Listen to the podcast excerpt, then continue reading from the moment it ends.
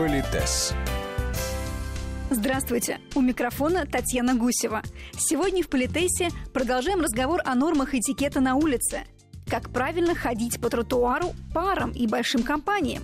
С какой стороны от дамы должен идти мужчина? И какой порядок движения при подъеме и спуске по лестнице? Обо всем этом рассказывает наш постоянный эксперт, педагог-консультант, специалист по этикету и протоколу Алена Гиль. Есть здравый смысл. Если мы говорим, например, о каких-то старых временах, когда ездили кареты по улицам, то, вы помните, у нас же все чувство собственного достоинства, и пока гендерная модель, мужчина большой и сильный, он защищает, опекает женщину. Все. Поэтому, если мы идем по тротуару по своей правой стороне, то, скажем, мы идем ближе к домам. Извините, маленькое лирическое отступление. Значит, было два способа ходить: под локоток и крендельком. То есть, когда предлагается согнутый локоток.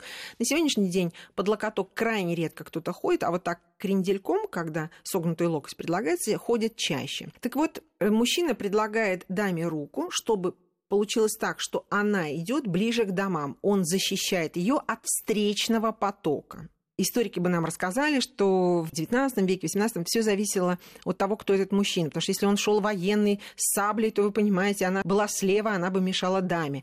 А в то же время мужчина военный должен был отдавать честь правой рукой и так далее. То есть там масса нюансов. Мы сейчас не будем их обсуждать, да? Сейчас принцип такой. Идет дама с наиболее безопасной стороны. Итак, мы с вами идем по той стороне, которая ближе к домам. Дама идет по правую руку от мужчины.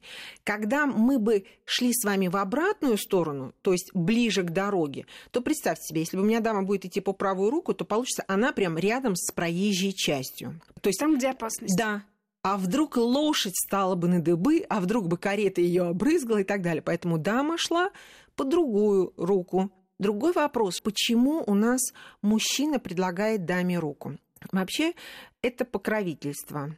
Правило какое? По праву большого и сильного он предлагает руку, чтобы дама, если вдруг она оступится или что-то случится, она может, как говорится, схватившись за локоток, не упасть. Вот когда именно под локоток, то есть когда мужчина держит даму под локоток, то, как правило, он держит ее правой рукой, так легче ее ловить. И она идет чуть-чуть впереди. Когда он предлагает ей согнутую свою руку, то здесь уже она, если что, будет, да, она будет цепляться.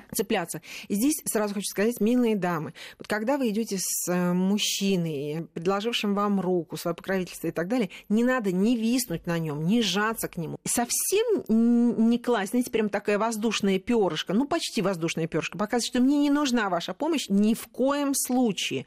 Обязательно дайте понять мужчине, что без его священной помощи, да вы никогда ни за что не обойдетесь. Что еще важно? Когда люди идут вот так вот сцепившись, вы понимаете, что они могут мешать тем другим людям, которые идут по тротуару. Поэтому вот так под руку ходят. Если идет, простите, в данном случае мужчина с очень пожилой дамой, то понятно, что мы не будем говорить им, что они нам мешают, потому что здравый смысл никто не отменял. Но если это молодые люди идут, и они мешают всем окружающим. Да, еще я всегда такой совет даю, друзья мои. Влюбленных лучше не трогать, потому что все равно их здесь нету, у них мысли где-то далеко, и пусть они будут счастливы. Но это сразу видно, знаете, они такие два дувана идут и так далее. Вот остальные, друзья мои, если вы мешаете, вы идете медленно, это не променад, это не парк, где можно гулять, и места достаточно много. Вот на тротуаре, особенно на узком, не принято ходить под руку, если есть активное движение. В узком месте тротуара встречных прохожих обходят справа, а впереди идущих обгоняют наоборот, слева, при этом извиняясь. Если вы встретили знакомого и завели с ним разговор, не следует делать этого посреди тротуара. Отойдите в сторонку, чтобы никому не мешать. Что еще важно? Я, если позволите, выскажу ту версию, которая, мне кажется, наиболее убедительной. Потому что в разные эпохи все равно, конечно, меняются разные традиции, но на сегодняшний день. Вот если идет, например, одна дама и два кавалера, она будет идти посередине. Потому что вот если три человека, надеюсь, вы понимаете, что по тротуару по трое не ходят, только на митингах, демонстрациях. Так вот, место посередине считается наиболее почетным. И если идет дама и два кавалера, допустим, все они одного возраста, то понятно, что она идет посередине. Но она не может брать обоих мужчин под руку. Или она принимает знак внимания одного мужчины, или никого. А если вот тут один мужчина и две дамы? То тогда, знаете, это все будет зависеть вообще в любой ситуации. Вот я сейчас объяснила, что они все три человека одного возраста, да, может быть, был бы один очень пожилой господин, один молодой господин и молодая барышня. Вы понимаете, что, возможно, в знак уважения пожилой господин шел бы посередине, но мне кажется, что все равно шла бы барышня. Вот если один кавалер и две дамы, если это две дамы очень-очень пожилые и нуждаются в его помощи, он может идти посередине, или у него какой-то, ну, просто необыкновенный статус, и две дамы будут идти по обе стороны. Но мне больше нравится другая история, когда мужчина идет с краю, посередине идет из двух дам одна, например, более старшая, ну, скажем, мама с дочерью, да? Да. Вот посередине будет идти мама, дочь будет идти по правую руку от мамы, а кавалер будет идти по левой. Обычно у нас детей в серединку. Ну, масеньких детей. Если это они его родители, это, да, например, это одна история, да, да? Они его как бы оберегают с обеих сторон. А мы сейчас говорим просто некий господин, сопровождающий маму и дочь.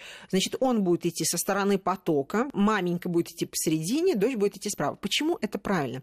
Вот если, например, мужчина идет посередине и разговаривает с обеими дамами, то он поворачивается к одной, чтобы что-то сказать, поворачиваясь затылком к другой. И та, вторая, может не слышать, о чем здесь беседуют. Вот когда мужчина идет как бы слева от обеих дам, разговаривая с ними, обращаясь к ним, его будут слышать обе дамы. Согласитесь, что в этом тоже есть здравый смысл. Теперь еще нюанс. Вот когда пара идет по улице и видит, ну, давайте такой церемонный вариант, когда мы как бы можем идти парой, и навстречу нам идет одиноко идущая дама. Это не значит, что она одинокая, она просто одна идет. По старым правилам, первым пара раскланивается с одиноко идущей дамой, потому что в паре есть мужчина. И если идет пара и одиноко идущий мужчина, кавалер, то он, одиноко идущий кавалер, первым раскланивается с парой. Ну, это мы ситуацию, если знакомы, все эти персонажи. Да, ну, там много нюансов, которые мы сейчас не будем с вами описывать. И еще об одной истории хочу сказать. Вы совершенно справедливо заметили, что всегда нужно понимать, кто с кем знаком. Вот давайте мы сейчас будем говорить о том, что все со всеми знакомы.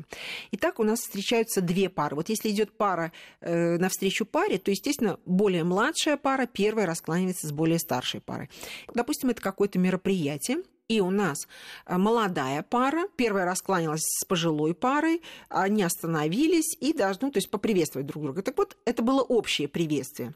Дальше принята следующая практика, что сначала, вот после таких общих поклонов, сначала обмениваются индивидуальными приветствиями. Дама с дамой, рукопожатием, поцелуйчиком, там каким-то, именно Татьяна, добрый день, рада вас видеть, или там что-нибудь в этом роде. Сначала дама с дамой, потом кавалер с дамой, и только потом кавалер с кавалером обмениваются рукопожатием. Будем знать, потому что на практике я вижу совсем по-другому. Люди приветствуют друг друга в такой ситуации. Да, сначала, как правило, мужчина. Да, а дамы стоят как вазы с цветами, как будто их здесь и нет. Если мы идем по улице, и нам нужно подняться по лестнице, то мужчина идет первым, если это какой-то узкий проход, допустим, по лестнице подняться.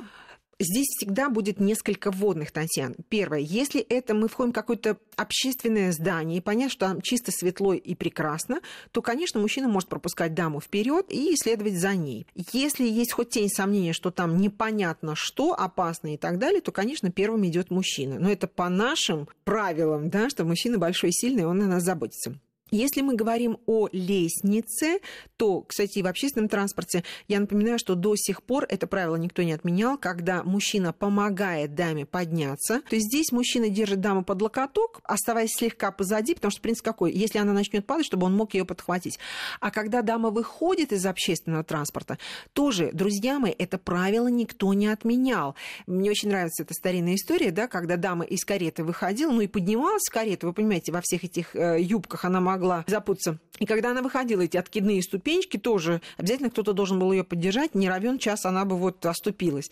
И это правило, здравый смысл, забота о достоинстве женщины никто не отменял. Поэтому, когда из общественного транспорта выходит, я бы сказала, даже просто вы видите, что пожилая дама выходит, все равно помогите ей. А если уж выходит ваша дама, обязательно подайте руку, чтобы она понимала, что она может на нее опереться. В метро на эскалаторе принцип какой? Мужчина должен быть чуть-чуть позади, чтобы, если вдруг женщина оступится, она могла бы на него опереться. Вот в 19-18 веке там было такое правило, что если вы видите щиколотку дамы, вот она в этих длинных юбках, да, она чуть-чуть поднимала юбку, ну, чтобы вот ступить куда-то, да, и вы видели, ну, нижние юбки, это ужасно, и щиколотку, и это было уже все, это была просто потеря, я не знаю, всего на свете. И поэтому вот в 19 веке мужчина, например, шел с дамой под руку, он шел на шаг впереди по ступенькам, то есть она держалась за его руку, то есть крендельком, да, он шел впереди, чтобы, не дай бог, не увидеть ее нижние юбки. Хотя, вы понимаете, если бы она начала падать назад, то только вот могла бы схватиться за него. Но на сегодняшний день здравый смысл таков, что мужчина идет чуть-чуть позади. И, кстати, милые дамы, когда вы понимаете, что вы отправляетесь в публичное место и будете ходить по лестничным пролетам, подумайте о длине своей юбки, потому что мужчина, идущий сзади, может из этого сделать, вы понимаете, шоу, в котором в бестактности этой ситуации виноваты будете только вы. Так вот, мужчина идет на полшага позади, и также спускаясь, он идет на полшага впереди. То есть, когда вы на эскалаторе едете вниз, то сначала первым входит мужчина на эскалатор, потом дама. А если вы едете вверх, то сначала входит дама, а потом входит кавалер, чтобы всегда иметь возможность о ней позаботиться. Политесс.